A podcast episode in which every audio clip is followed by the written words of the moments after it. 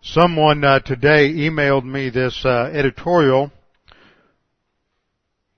entitled Islam's Reverse Crusade by Samuel L. Blumenfeld, and I just thought I would read a couple of paragraphs from it before we got started this evening. Islam's Reverse Crusade by Samuel Blumenfeld. He begins by saying, I've just finished reading Oriana Fallaci's passionately written book, The Rage and the Pride, in which she warns us loudly and clearly of the Islamic reverse crusade, which has as its goal the conquest of the West. The attack on nine eleven was the Pearl Harbor of the crusade. She writes, it is a relig- it is a war of religion, a war they call jihad. If we do not defend ourselves, if we do not fight, the jihad will win. It will cancel our culture, our art, our science, our identity, our morals, our values, our pleasures. She goes on to say, Europe is no longer Europe. It is a province of Islam. It hosts almost sixteen million Muslim immigrants and teams with mullahs, imams, mosques, burqas, khadors. It lodges thousands of Islamic terrorists whom governments don't know how to identify and control. She goes on to write that all of the so-called revolutions of Islam began in mosques, not in the universities as the liberals want us to believe. Behind every Islamic terrorist there is an imam, and Khomeini was an imam. And I declare that many imams, too many, are spiritual guides of terrorism. The Saudi Ministry of Religion is the mighty organism that divulges fundamentalist theories throughout the world. That throughout the world, this uh, builds mosques and schools where the unlucky Muslim student learns nothing but the six thousand two hundred thirty-six verses of the Quran by heart, and where they are recruited to fight the holy war. She also writes, because our cultural identity has been well defined for thousands of years, we cannot bear a migratory wave of people who have nothing to do with us, who are not ready to become like us, to be absorbed by us, who, on the contrary, aim to absorb us, to change our principles, our values, our identity, and our way of life, and who in the meantime molest us with their retrograde ignorance, their retrograde bigotry, their retrograde religion. I am saying that in our culture there is no room for the muezzins, for the minarets, for the phony abstemious, for the humiliating khador, for the degrading burqa. Now this is a woman who originally wrote in uh, Italian, and this was a best-selling book in Italy. It was almost banned in France, and they finally uh, uh, took it to court, and they Uh, did not ban the book. But this is someone who has the courage to speak out, because this is someone who recognizes this is a religious war. It may not be a religious war from our perspective, but it is from their perspective. But if you're a believer in the Lord Jesus Christ, you need to recognize that Islam has declared war on the Christian West. And the ultimate solution and the only eternal solution is believers who have Bible doctrine, which gives them an accurate perspective on history and what is truly going on. We cannot be duped by the politicians who, for whatever reason, continue to say that Islam is a religion of peace and that there is no war going on, and there is not a war between Islam and Christianity. It is not the Christians who have declared war, but Islam. And ultimately, it is not Islam, it is the devil. Ephesians six twelve tells us, for we do not wrestle against flesh and blood, but against principalities, against powers, against the rulers of the darkness of this age, against spiritual hosts of wickedness in the heavenly places. The war is not with specific individual people. It is with a belief system whose goal is to bring darkness, spiritual darkness, and to enslave the planet. So we have to stand firm. There are many ways in which we're at war, and as we've been studying the last few weeks, one of those has to do with the ideology of creation and evolution, which is the subject we're studying. But above all, we have to remain, remember that the flower fades, the grass withers, but it is the word of our God that stands forever. So before we begin in our study, continuing study on creation and evolution this uh, evening, let's bow our heads, have a few moments of silent prayer to give you the opportunity to use First John one nine if necessary, to confess any known sins to God the Father, that we can be in fellowship filled with the Spirit and ready to study His Word. Let's pray.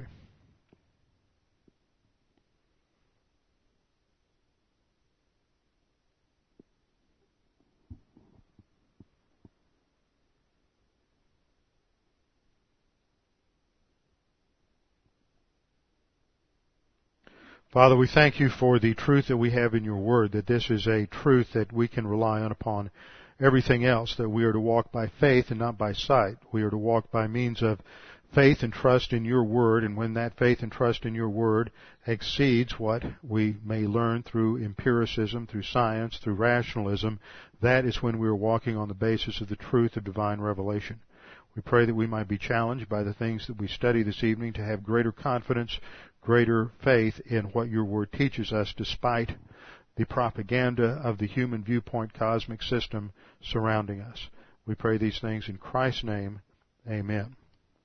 We're continuing our study in Genesis, and in the previous two lessons, in this one I've done a three-lesson series just focusing on creation and evolution, but in these three lessons, what I'm doing, rather than dealing with a lot of scripture, we went through, uh, I believe it was thirteen lessons of scriptural analysis in Genesis chapter one, and now we are taking the conclusions from scripture, and over against those conclusions, we're looking at what human viewpoint teaches under the concept of evolution, and we're looking at the, we looked at the foundations and how evolution challenges the basic foundations of Christianity. It is a complete contradiction to Christianity and what the Bible teaches. There's no room for compromise. We saw various differences there. Last time we looked at inherent problems in what evolution teaches about man and the background of man and the nature of man. And this evening we're looking at the, what I think is the core issue, the core issue in the entire battle. And that has to do with time, dating, the age of things. In evolution, it follows the principle of time plus chance equals everything. The view of the evolution is that if you just give us enough time, anything can happen. If you just add millions and millions and millions of years just under the laws of probability, and we saw that that is really a fallacious argument uh, two weeks ago, that if you just give it enough time, anything can happen. If you have enough time, eventually order will come from chaos. The mantra of the evolutionist is that there are billions and billions of years, and this phrase is repeated again and again by the propagandizers of Darwinism. We hear it from news broadcasters. We hear it from science teachers, museum docents. You hear it from the tour guides at the national parks again and again and again in all of the brochures and National Geographic and all the charts. It's billions and billions and billions of years, and you see it again and again and again until you're completely desensitized to this and come to realize this must be true, because if this many people who have this many P H Ds Uh, believe this, then there must be some solid evidence behind this, and it must be true. The universe must be uh, billions of years old. It is this issue of time which almost single-handedly challenged and brought down the reign of biblical orthodoxy over science at the end of the Enlightenment period. Up till the end of the Enlightenment, which I would place somewhere in the late seventeen hundreds, most of the scientists believed the Bible to be true. They believed there was a literal worldwide flood during Noah's time. They believed that the earth was a young earth, that it was not more than, any more than eight or ten thousand years old. But once you have, due to the Enlightenment, the scientists cut themselves loose from uh, biblical infallibility, then they began to analyze the data of nature from a completely autonomous framework. And once they came up with the ideas and alleged evidence that the earth was thirty-five, forty thousand years old, then that immediately challenged what the Bible said, and they used that to try to prove that the Bible was wrong. It is the issue of time. The fact that somewhere they needed to come up with thirty-five or forty thousand years at least in the early uh, eighteen hundreds, which fueled the accommodationist position. Now, remember, the accommodationists are those that have, t- we believe the Bible, but we also think that science is correct in all of their conclusions, so we have to somehow merge them together, whether we're talking about theistic evolutionists or those who hold to the day-age view, uh, or the progressive creationism of people, biblical scholars like Norm Geisler and Hugh Ross, who in many areas may have good things to say, but in this particular area have sacrificed and compromised biblical truth on the altar of science. Their contrast is clear. It's between divine viewpoint, which says that the earth is somewhere between six to ten thousand years, going back to the beginning of the restoration in Genesis one two, versus human viewpoint, which says it's billions and billions of years. Now, if you want to have some idea of how Uh, if the Earth is seven billion years old, of how many, of how many uh, years that is, I'm going to take my Bible here, and my Bible has about fifteen hundred pages in it. So that would take four Bibles. Now that's about an inch and a half thick. Now you take four Bibles stacked up there would be about that high. That would equal to six thousand years, going back to taking a literal date on creation. Now let's turn it sideways. Okay.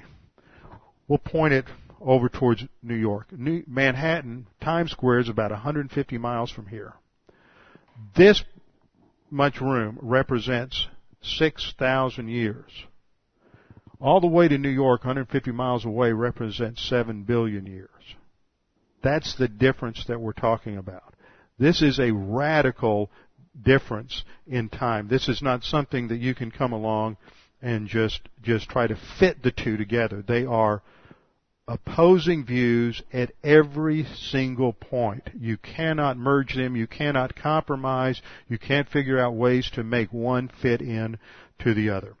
So as I've said, time is a critical issue, and that is why this matter of dating is so important to understand, because people say, well, well, what about the rocks? They say that the rocks are are ten million years old, or, or eight hundred million years old, or two billion years old. How do we, how do we know? So tonight I want to look at the dating techniques. Now earlier I've looked at some of the, what I would call uniformitarian time clocks. Now what I mean by a time clock is, is the idea that, that, well, let's just look at the beginning here. Dating of anything is based on, on, uh, four basic principles. No matter what scheme you're talking about in dating, there's four basic principles. First of all, you can observe the present condition of a rock or a process.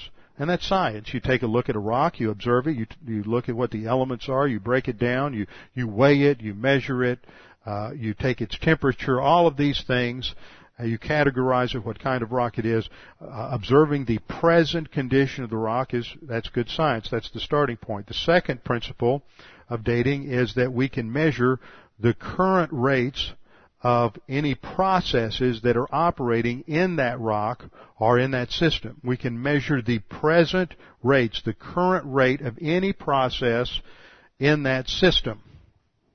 So if there are any elements in that that are have radioactive elements, where there is a breakdown of those radioactive elements, you can measure the rate of that breakdown, and that is also science, because remember, you are measuring the present rate. That is, you, you know, that's what's happening right now. Uh, in June of two thousand three, it is breaking down at this rate. That doesn't tell you anything else. It can't tell you what the breakdown rate was one hundred years ago, one thousand years ago, or five thousand years ago. All it can tell, all you can do is observe what's happening right now. That's good science. Third, the third principle is that we can make certain assumptions. This is where we have to be careful. We can make certain assumptions about the past history of that rock or system based on current realities. And this is called building a model. But this is where you start, you have to recognize their assumption and say, well, if these processes have remained the same, then this conclusion would follow. But you don't know that that process has always been the same unless there were people there observing it and reporting that process one hundred years ago, one thousand years ago, five thousand years ago. And then the fourth, the fourth point, which is where the system falls apart, is that we can calculate, based on present processes, the length of time a system was in operation. But see, this is the very issue, because the third principle will bring in for the evolutionist a uniformitarian principle, that this process has been the same throughout all of time. Now, uniformitarian geology is falling on hard times, and there's more and more geologists who are beginning to accept principles of catastrophism. And in the past, I've gone through various types of clocks, and that is you can measure cer- certain rates, such as uh, at, at the mouth of a river lays down silt at a certain rate, so you can extrapolate from that how long how long the river's been uh, le- been there. You can also look at the moon, and it picks up a certain amount of cosmic dust per year, and so you can extrapolate back that it ha- certain principles that one hundred years ago there would have been a certain amount of dust on the on the moon, and and we've gone through numerous clocks, and we've shown that they don't give consistent data. They vary from anything from an age of the Earth, from anything from three thousand years to, to ten billion years. No two of these measuring devices seem to indicate the same thing. But that's one type of measurement, and that is different from what is called radiometric uh, dating, which has to do with dating the radioactive elements within within within something. So what we realize here is when we date thing, date something, it's based on certain assumptions. Those assumptions are three. First of all, that the rate has always been the same, never slowing down and never increasing. That's true for any kind of dating system, even radiometric dating. The rate has always been the same, never slowing down or increasing. The second assumption is that nothing has been added or taken away from that specimen. There's been nothing added to it or taken away from it. And then the third issue is is the assumption that there was none of a certain element there to begin with. There was none of a certain element there. So you have to ask certain certain questions. Has the rate always been the same? Has anything been taken away or added to the specimen? Or was there any of this element there to begin with? I mean, if you don't know what was there to begin with, how can you determine today how much has been added to it? The point is that all we know with certainty is what we observe in the present. That's the principle. All we know with certainty is uh, what we observe in the present. Now let's get an example of this so you can see one practical application of this principle, and that's at Niagara Falls, something not too far away. Maybe some of you have been there. Niagara Falls is a location where Lake Erie dumps into Lake Ontario. The falls erodes the rock underneath at a rate of four to five feet per year. That means that each year it moves closer and closer to Lake Erie at the rate of four to five feet per year. Now, the first time I went to Niagara Falls was in about probably nineteen fifty-seven or fifty-eight. I was about five years old. Since that time, the falls has retreated two hundred feet. Now, the falls, Niagara Falls, is now seven miles from Lake Ontario. Remember, it's backing up towards Lake Erie. It's now seven miles or thirty-seven thousand feet from Lake Ontario. Now, if it, it's a matter, simple matter of math to figure this out. If it is receding at the rate of four or five feet, let's just say four feet, four will go into uh, thirty-seven thousand about nine times. So a little over nine times, so that's about nine thousand years. So you can say that if the rate of erosion has been the same for the last nine thousand years, that nine thousand years ago the the falls was dumping directly into uh, Lake Ontario. But is that correct? I mean, how do we know that? We can only measure the process today. Has anything occurred in the last thousand or nine thousand years that might speed up that process? For example, was there a downward tilt of land at the very beginning where the two came together, which would indicate that the ero- the rate of erosion at the beginning would have been much faster? Uh, furthermore, what if uh, there was more water running off at the beginning than there is today. Now, remember, if you're a, if you're a believer in the Scriptures and you believe there was a universal worldwide flood, then you would have to assume that, yes, at the beginning there was much more water, the volume of water was much greater, and not only that, but the sediment that had been laid down by the flood was much more recent, much looser, and therefore it would erode more easily and more quickly. Therefore, the rate of erosion uh, right after the flood would be much faster than it is now. So all of these figures would enter in and would affect your understanding of the uh, uh, of the timing. Now here's a map, a rough illustration of the of the falls. This darker line right here is where the Niagara Falls exists uh, today. Actually, this illustration came out about twenty years ago, so it's moved back a little more than that. The dotted line here represents the location of the falls in the early eighteen hundreds, when Charles Lyell, who is the father of uniformitarian geology, observed the falls at that time. Now, Lyell observed it for a short time, and he estimated that erosion was only at, at the rate of one foot per year. Well, if it's only eroding at the rate of one foot per year, then that would mean that the falls were thirty-five thousand years old.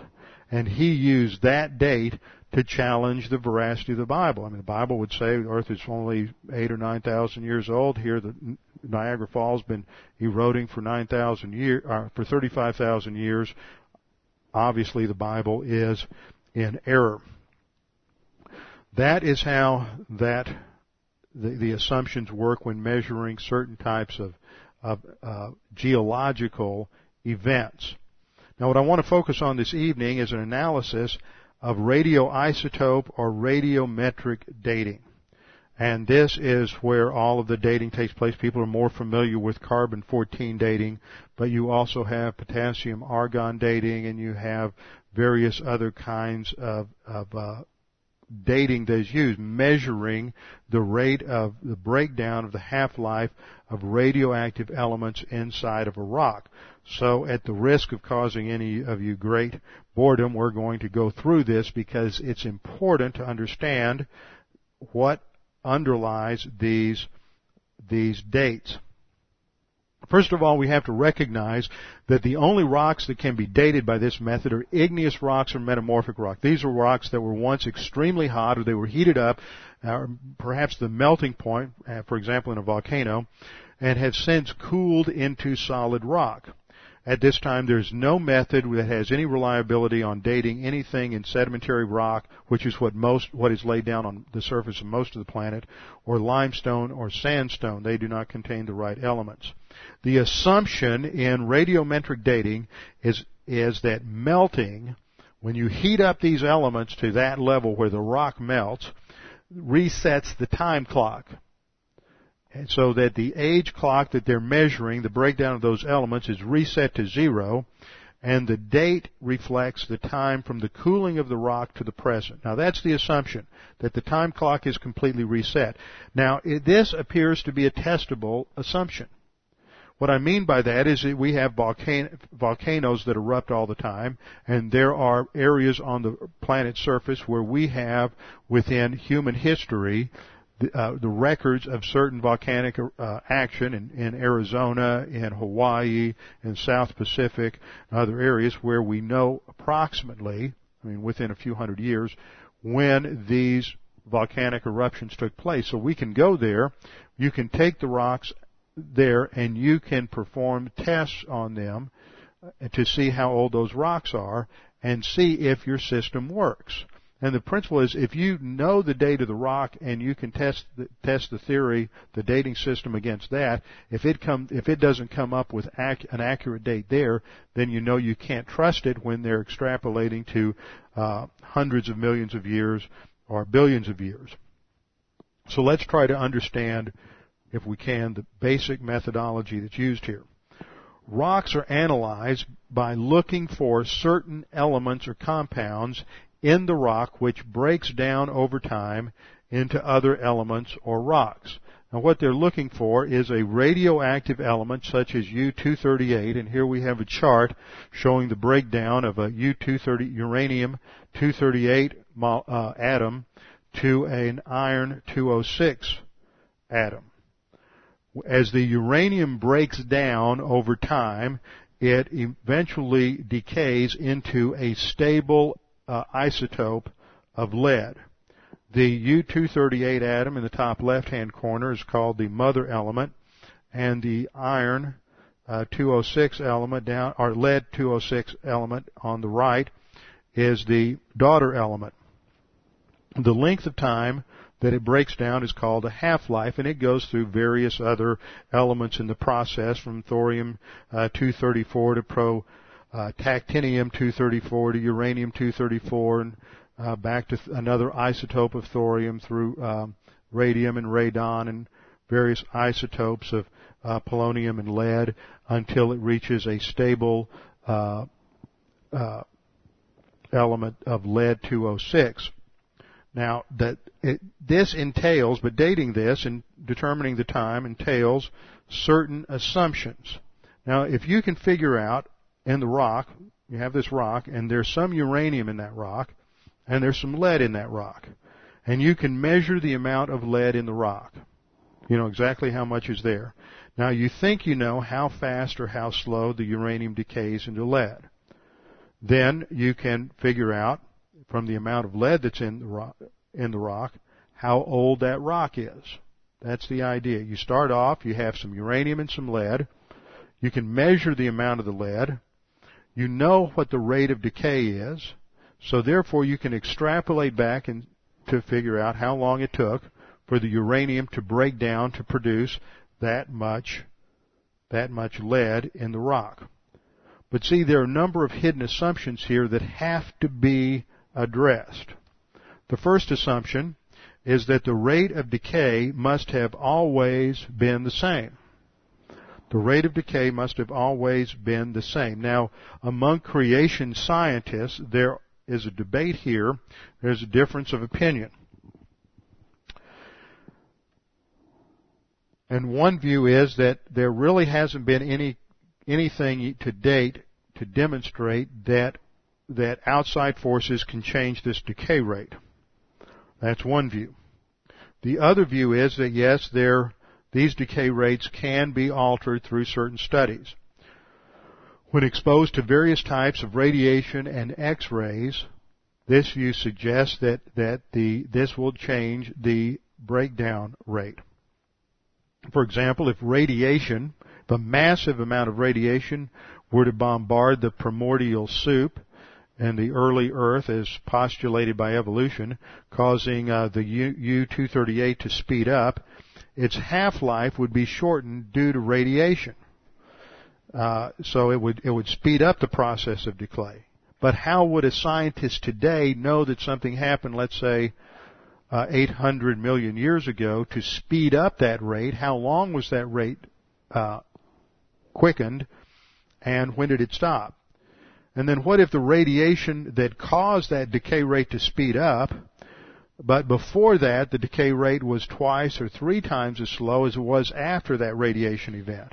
In other words, and, and then if you come to the theory that Stephen Jay Gould proposed, that, that there's no real evidence of gradual evolution, you have what he proposed was punctuated evolution, that some event just sort of blasts the earth and all of a sudden there's a leap from one set of species to another set of species, that this happens very quickly.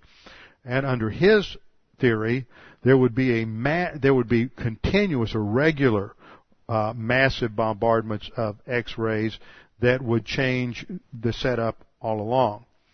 So that means that evolution would have a problem. It can't have its cake and eat it too. If massive radiation bombardment is needed to begin life, then that would invalidate the dating system. But let's assume, just for the sake of argument, that this assumption is valid with certain reservations, that, that the rate of decay must, will stay the same. There are still other assumptions that have to be addressed. The second assumption, this is where we start having problems. The second assumption is that the rock initially contained none of the daughter element.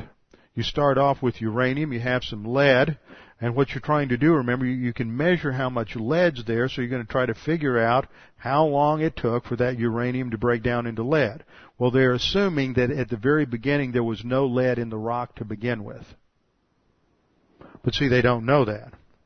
For example, if it takes ten million years to produce one milligram of lead from the decay of uranium, and you find a rock that has one milligram of lead in it, you would conclude that that rock's ten million years old. But the problem is, what if God created that rock yesterday with a milligram of lead in it?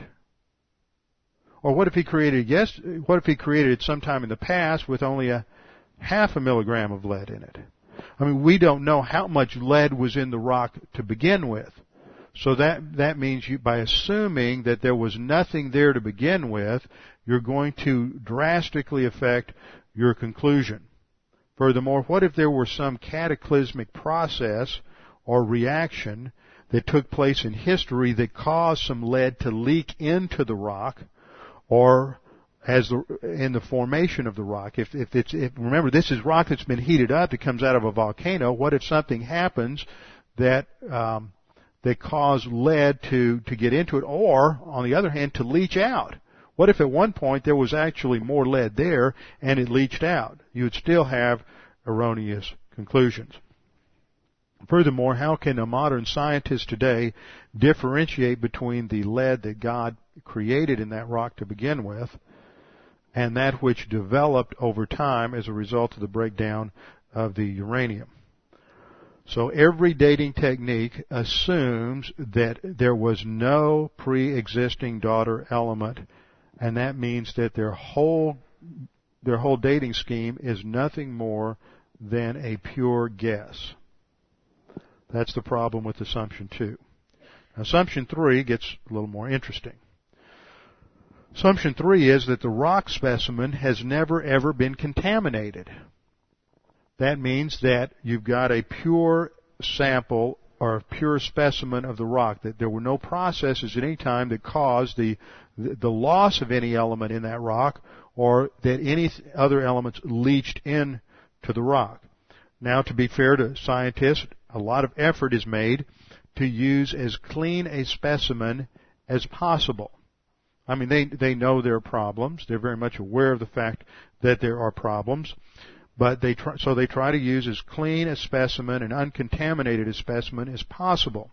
But you see, that's not consistent with other known scientific realities. And what they run across is vast numbers of inconsistencies. In fact, there was an article published by, uh, I believe it was Douglas uh, uh, Woodmerapy back in the, I think it was nineteen eighty, in the Creation Research Society Quarterly, where he listed over three hundred examples of, of, of dating where the specimens produced widely divergent and contradictory ages. And the problem is that if they, if it doesn't fit their view of what kind of rock it is and how old it should be, then it's assumed that it's contaminated. Why? Because it doesn't fit their old Earth model. See, they have a an agenda. The Earth is is seven to eighteen billion years old, so if we test this rock and it doesn't fit our pattern, then, well, we've got a contaminated specimen. They assume then that nothing could have gone into the rock which would alter the decay rate and uh, thus give them an erroneous date. So if anything speeds up or slow da- slows down the process, then their dating conclusion is completely off. Now, in critiquing this, we have to realize that, first of all, there is no such thing in nature as a perfectly closed system. It's a nice concept in the laboratory, but that doesn't work out in nature. There's all kinds of things bombarding the rocks, and especially if the, you're assuming the Earth is seven to eighteen billion years old, that would mean that every molecule in the universe has been in at least four different substances since the Big Bang. That's the conclusion of evolutionists. Every molecule has been in at least four different sub- substances since the Big Bang. Well, that would pick up a lot of contamination over over time. So you can't have it both ways. You can't have molecules in flux and shifting through four different uh four different substances over the period of billions of years, and also have a closed system. You have to pick one or the other. Rocks do get contaminated. Things seep into them. They're exposed to radiation. Rocks change when they are exposed to wind and water. Some things are, are leached out and other things uh, seep in. Now, when analysis is done on some rock samples that are considered to be uncontaminated, and the dates either don't agree with each other, you might pick three or four samples from a volcanic lava bed, and they each come up with a divergent age. If they don't agree with each other, or with estimated dates, you're assuming based on an evolutionary time scale that that rock is, is one point two billion years old because of the kinds of fossils or because of the strata that, that it's in. If it doesn't fit, then the results are thrown out as uncontamin as as uh, contaminated. Let me give you an example. Doctor Andrew Snelling, who is a professor of geology with the Institute for Creation Research, studied the published dates and isotope ratios from a uranium deposit in Australia. This is what he writes in his conclusion. The above evidence conclusively demonstrates that the uranium lead system, including its intermediate daughter products, especially radium and radon, has been so open with repeated large-scale migrations of the elements that it is impossible to be sure of the precise status or history of any piece of pitch blende selected for dating. Let me read that again. It's impossible to be sure of the precise status or history of any piece of pitch blende selected for dating. In other words, there are inconsistencies throughout and, and, and it, in every sample. So the question we should ask is, if leaching and contamination can occur, which cannot be visibly detected, then how do we know that they haven't occurred in other apparently clean-looking samples, uh, which the which come back uh, with problems? So we have to. We have to assume that there's no such thing as an uncontaminated sample. And if it's been contaminated, then there are going to be problems. The point is that if there's any conflict or problem in the results, the dating that doesn't fit the geologic scheme is thrown out. Evolutionist S. S. Goldich, in an article in the Geological Society of American Abstracts, wrote, this was dated in the about nineteen eighty-one, he wrote, fifteen years ago, radiometric age determinations on minerals and rocks were so startling that absolute age became a password. Intensive research with successive improvements in the potassium argon or, or rubidium, uh, strontium, and uranium lead methods, however, revealed that geologic processes influence isotopic systems and that the age measurements are analytical values that commonly require geological interpretation. Let me read that again. That's science gobbledygook. The age measurements are analytical values that commonly require geological interpretation. In other words, what finally determines the age produced by the radiometric dating is geologic the geologic timetable. Now, the geologic column and the geologic timetable was developed in the early uh, nineteenth century before we knew anything about radioactivity. And so the rock has to fit that timetable, and if they date it and it, d- it doesn't fit, if the there's some sort of inconsistencies in the dating, then, well, that was a contaminated specimen, and so we're not going to use it. And that's what he admits, is that that dates require geological interpretation. Now let's look at some examples around which demonstrate that there are uh, great fallacies in this dating system. The first example I want to use is Sunset Crater, which is in northern Arizona. This is known to be a recent volcano. In the in the lava beds, there are Indian artifacts and remains which indicate that there were uh, Native Americans or Indians living in that area. Doesn't seem like they were killed by the eruption, but their villages and their agricultural sites were buried, were, were buried during that eruption. And so from this, from what's left there, we can date the uh, time of this activity at this crater to some nine hundred years ago. There are several lava fields there. Furthermore, tree ring dating in the area accurately dates the eruption to about one thousand sixty-five A D, so roughly one thousand years ago. And we can pretty much uh, rely on that date with plus or minus probably one hundred years. Now, the two lava flows that are there, remember, we know when this volcano occurred. The two lava flows have been dated by the potassium-argon method. Now, remember, I'm going to write these numbers up on the overhead so you can keep track of this. The eruption was in ten sixty-five A D. But according to the potassium-argon method, the lava flow gave ages of two hundred ten thousand and two hundred thirty thousand years ago.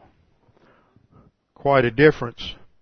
Well, how do they explain that? Well, the explanation is that, well, there was excess argon in the, in the lava.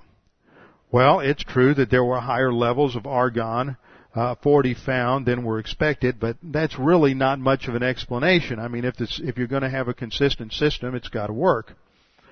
Another example is in Mount Rangitoto in New Zealand.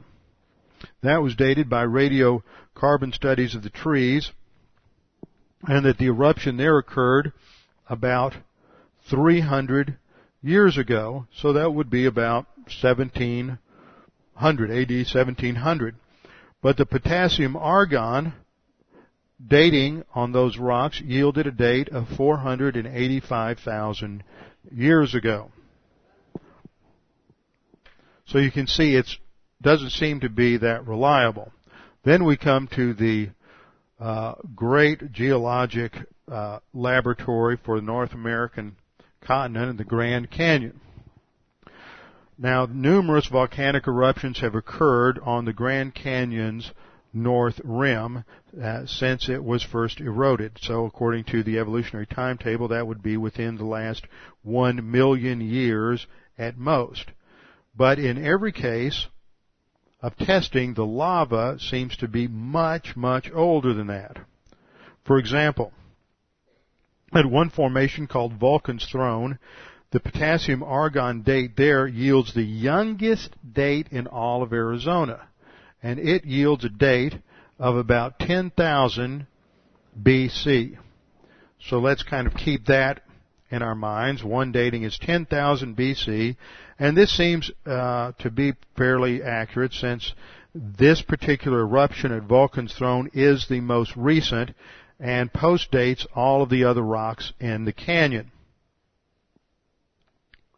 Indian legends also tell the eruptions of various volcanoes in that vicinity, but Indians have only been there a few thousand years, so if this was witnessed, then that puts that date in question itself, because they, there seems to be living legend that this was much more, more recent than that.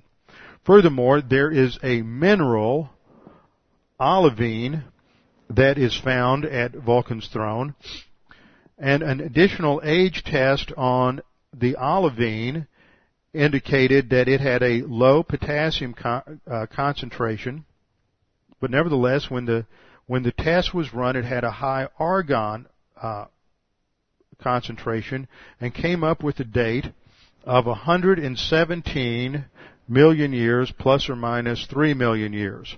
So that's one hundred seventeen million years. Now that's quite a difference between ten thousand and one hundred seventeen million.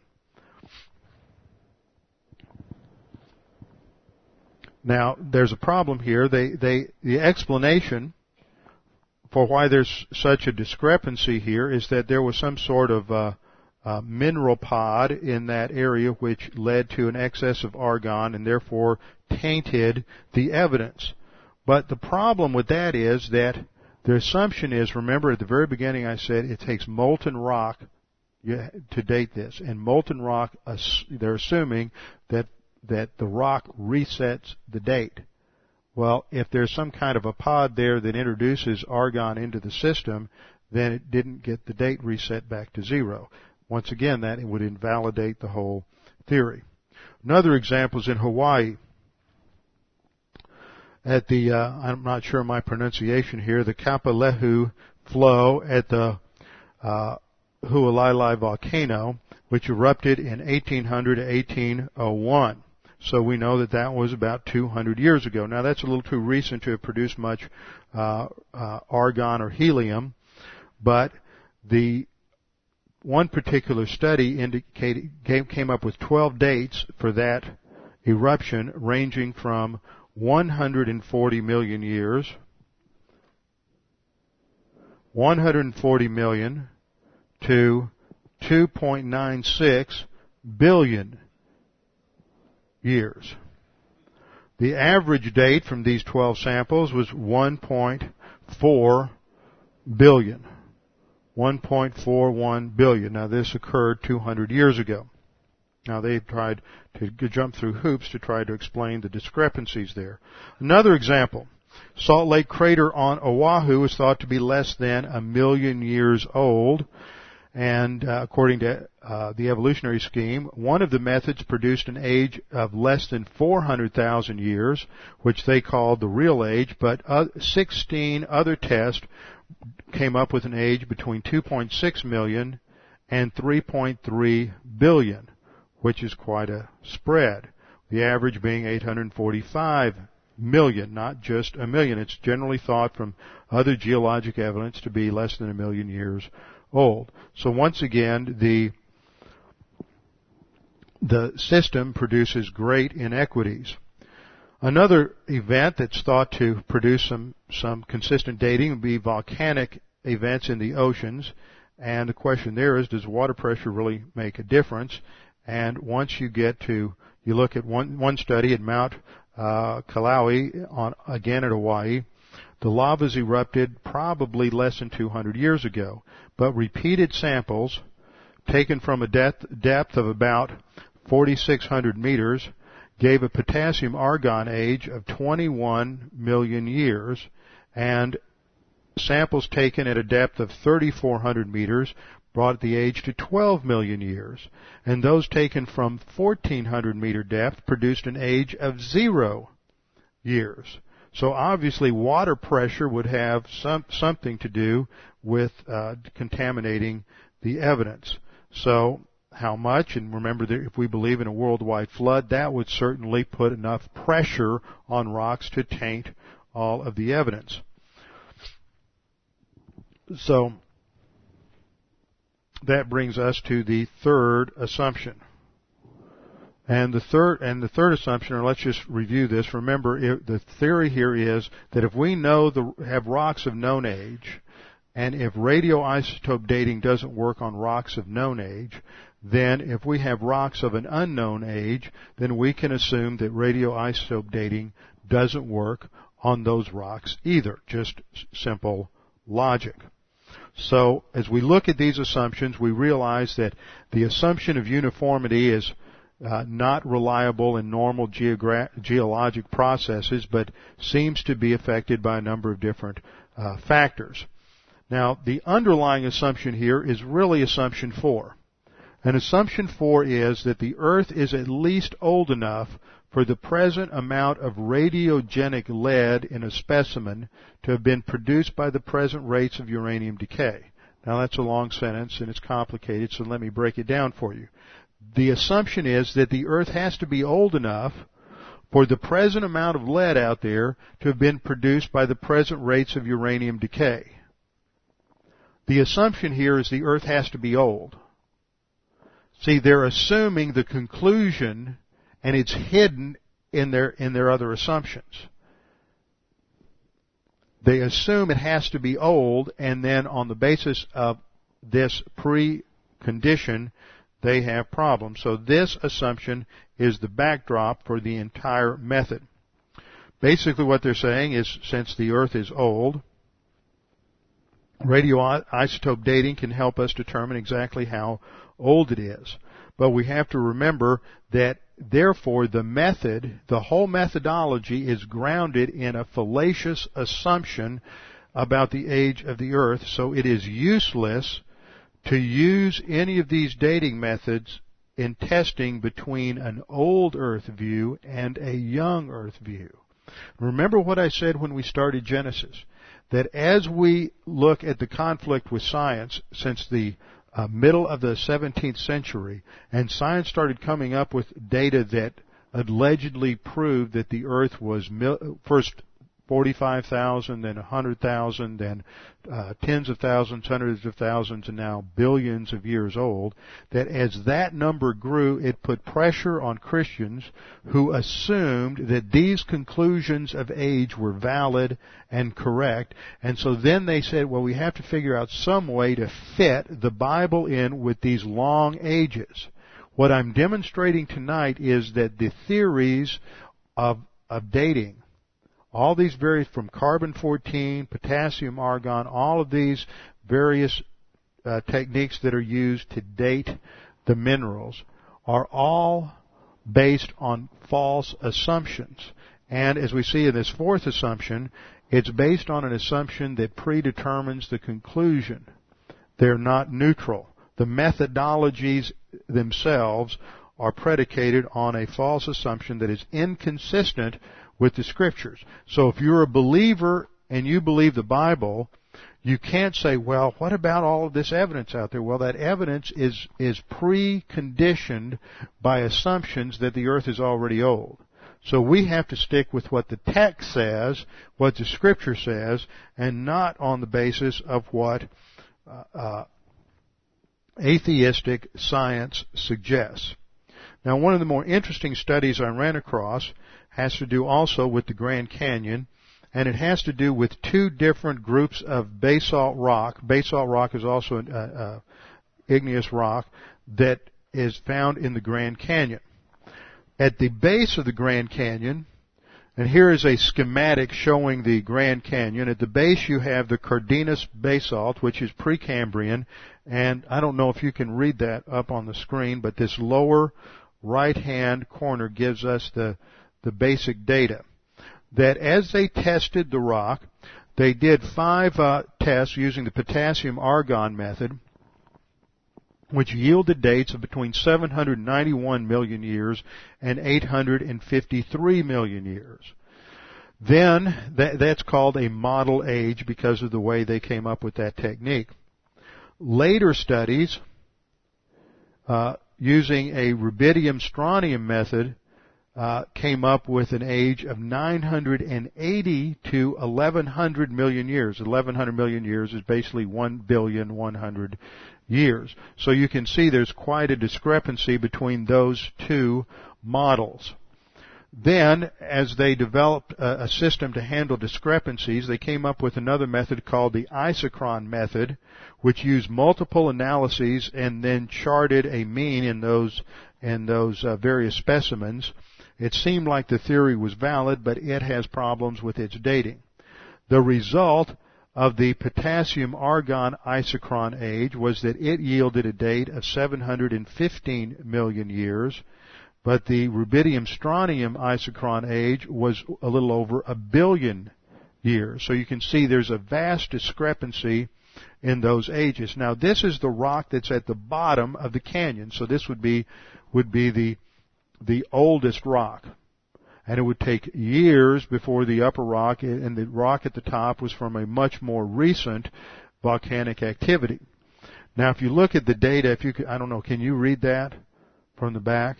If you look at the data up here, this gives you the samples of the of the dating that was done on the rocks at the top. Now, remember, it's in this area that we talked about earlier, on the area of uh, where they had dated the rock and had come up with a figure of approximately ten thousand years.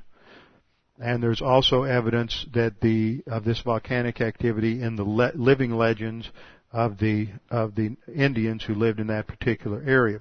So you have potassium argon model that yields a ten thousand year date. Then you had six different potassium argon uh, tests on the olivine, which yielded dates from about uh, to around one hundred seventeen uh, million years. So that's quite a discrepancy. Now, according to the chart that's up there, they did a test of five on five rubidium strontium samples to come up with a model age, and that yielded an age of one point two billion to one point three billion. Now remember, this is recent rock on the top, and yet it's older. Notice, the oldest date in the bottom is one point one billion. The date on top goes from one point two billion to one point three billion.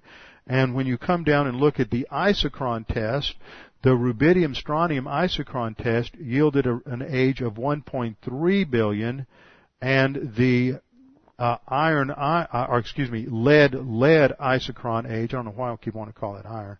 The lead lead isochron age yielded a, a date of two point six billion. So you can see the tremendous inconsistencies in that dating system. So that's the oldest rock at the top, yet it's found in the what's co- supposed to be the youngest part of the system. That's a look at the area that we're talking about on uh, near near the uh, ba- for the basalt rocks, the lower level and the upper level.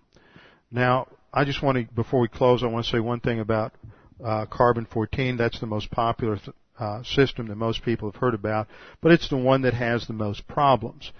Uh, it has, it makes all the same assumptions as other forms of radiometric dating, but its dating is not accepted, especially if it goes back very far. One quote from Robert E. Lee in an article entitled Radiocarbon, Ages in Error, Error, published in the Anthropological Journal of Canada in nineteen eighty-one, states, "The troubles of the radiocarbon dating method are undeniably deep and serious. Despite thirty-five years of technological refinement and better understanding, the underlying assumptions have been strongly challenged, and warnings are out that radiocarbon may soon find itself in a crisis situation. Continuing use of the method depends on a fix-it-as-we-go approach, allowing for contamination here, uh, fractionation there, and calibration whenever possible. It should be no surprise, then, that fully half of the dates are rejected. The wonder is surely that the remaining half come to be accepted. No matter how useful it is, though, the radiocarbon method is still not capable of yielding accurate and reliable results. There are gross discrepancies, the chronology is uneven and relative, and the accepted dates are actually selected dates. In other words, let's pick the ones that validate the theory and ignore the others." Now that gives us some idea of the problems that exist with all of these technical dating methods, but those aren't the other, that's not the only ways in which evolution is used to measure time. And as we close out in the last few minutes, I want to just summarize two or three others that come up, and then uh, this should wrap up our study of, of time. One way in which they measure, as I said earlier, measure time is to measure certain processes that go on today and then extrapolate it back in time. Well, the gravitational fields of the sun and the stars pull in, and like a vacuum cleaner, they just suck in cosmic dust. It's like a big Hoover in the sky, and this is called the Poynting-Robertson effect. The sun sucks in about one hundred thousand tons of cosmic dust every day, and if we could just harness that, that would probably keep the, keep our, the dust out of our, out of our homes. But if, now, here's a conclusion. If the sun is millions and millions of years old, then the solar system should be sucked clean. All that, it's been vacuuming up the solar system for millions and millions of years. There shouldn't be any cosmic dust out there. In fact, based on the Poynting-Robertson effect, the sun and the solar system must be less than ten thousand years old. Another issue in dating has to do, and these last few points I'm going to bring up relate to astronomy. No one has ever seen the birth of a star. Evolutionists postulate that every year two or three new stars are born. That's just pure guesswork. We witness the death of stars every now and then in a nova, but we never have witnessed the birth of a star. Every once in a while, about once a decade, they'll come out and they'll say, we see a star being born. Then about two or three years later, it doesn't get any press or publicity, and they say, no, we were wrong. There's never been any evidence of a star being born. Why? God is no longer creating. It's done. It's over with. You're not going to see it happen. Now, another major problem with, with dating has to do with starlight and time, and I briefly mentioned this in the past, and I want to make sure we get the evidence on starlight and time. The problem is that light travels at a rate of one hundred eighty-six thousand miles per second in a vacuum. Now, that doesn't tell us anything about how it travels in under other conditions. The problem is this. If light travels that fast, wouldn't it take millions of years for light to travel from the most distant stars and galaxies, which are supposed to be two or three hundred billion light years away, to the Earth? And what about a, a star that is so far away, and let's, let's say a hundred uh, billion light years away, that the nova, or let's say a hundred million light years away, that if we see it nova today, doesn't that mean that that star actually died one hundred million years ago? If light travels at one hundred sixty thousand miles per second, then it will travel about six trillion miles in one year. That is the distance of a light year. That is what we mean by a light year, the distance light travels in one year. Now, there are galaxies that are alleged to be billions of year, light years out from us in space, and that means that light which left that galaxy five billion years ago should just now be reaching us. And that would indicate that the universe and creation must be at least five billion years of age. And, other, and if, according to the Bible, stars are only six to ten thousand years old, then light from those galaxies that are supposed to be five billion light years away would not even be reaching us yet. You see, that's the problem. Now, there are, poss- there are four possible solutions. The first solution is that God created the light beam with the appearance of age. In other words, God created it so that He created the, the galaxy five billion light years out there, and He created the light all along the path so that it instantly appeared on the Earth. That's one solution. Second solution is that the distance to these remote stars has not been calculated correctly. This is possible. Distances are based on on measurements using basic assumptions of trigonometry, that if you have a triangle and you know the length of the base and the ang- and the two angles off the base, then you can measure the height of the triangle. And that's a method known as triangulation. And since the angles are so minute when you're dealing with a star that is a billion or five billion light years away, that what they do is they'll make a measurement when the Earth is at one side of the sun, one side of the orbit, and then when it reaches the other extreme of the orbit, they'll take another measurement. But even then, you're dealing with angles that have an extremely uh, low different, uh, uh, difference. And so there is just a minute error, error in your calculation can throw you off by uh probably millions of light years. Another problem is the nature of outer space itself. The major question here is, is outer space straight or curved? Is outer space straight or curved? If you think of outer space as straight, then it works according to the principles of Euclidean geometry. And all calculations are then straight line calculations, and the light that travels from a distant galaxy to Earth travels in a straight line. However, Euclidean geometry is not the only type of geometry. There are many non-Euclidean types of geometry, and these types of geometry are based on the assumption that space is not straight, it's curved. And so when you study geometry and you study the principle that, that the shortest distance between two points is a straight line, that's only true in Euclidean geometry. But you see, the Earth is curved, so there's no such thing as a straight line. It's always curved, so you have to introduce that, that whole uh, factor in there. Now, one type of math that is used to measure distance in outer space is called Riemannian math, and according to these principles, the distance to the farthest star is much, much smaller than what you would get from a Euclidean formula. Wayne, Doctor Wayne Zage, in an article entitled The Geometry of Binocular Visual Space, published in Mathematics magazine in November of nineteen eighty, observed twenty-seven binary star systems and concluded that it appeared that light traveled in curved paths in deep space. If Euclidean straight-line math is converted into Riemannian curved math, light could travel from the farthest stars to Earth in fifteen point seven one years, not two hundred billion, or not five billion years, but in fifteen or sixteen years.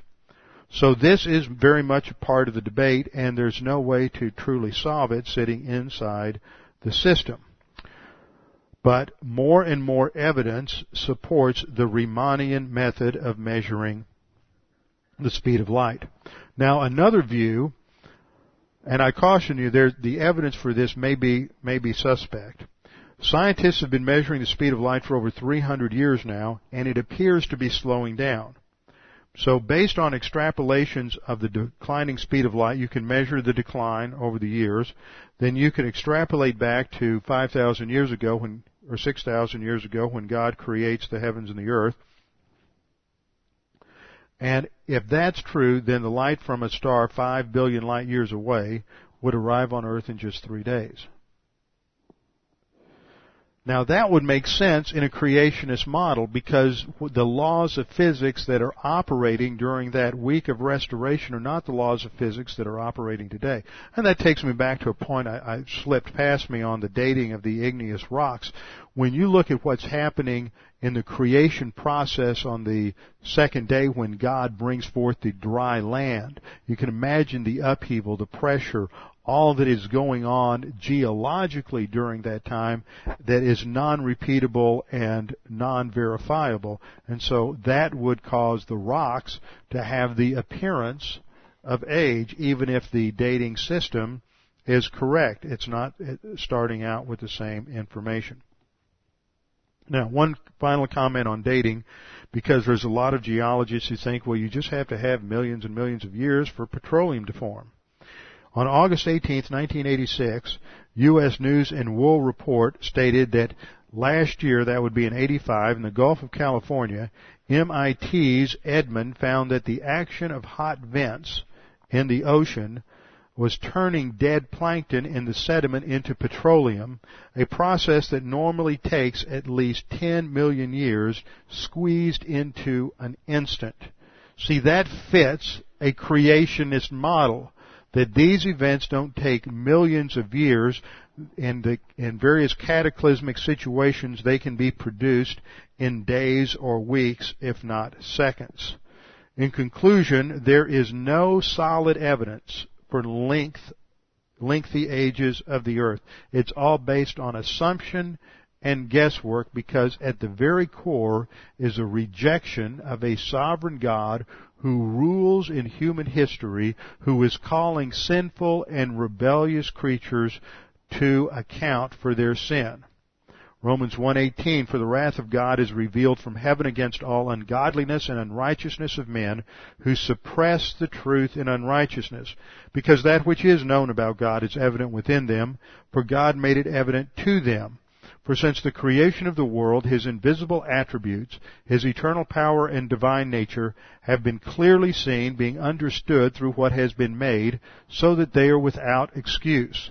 For even though they knew God, they did not honor him as God or give thanks, but they became futile in their speculations, and their foolish heart was darkened.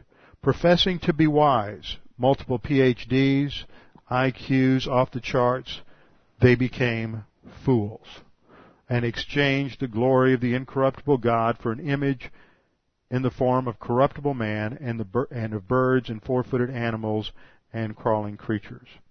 With our heads bowed and our eyes closed, Father, we thank you for the clarity of your word that helps, gives us a framework for being able to interpret history, for being able to interpret the creation around us, for being able to discern that which is true from that which is false.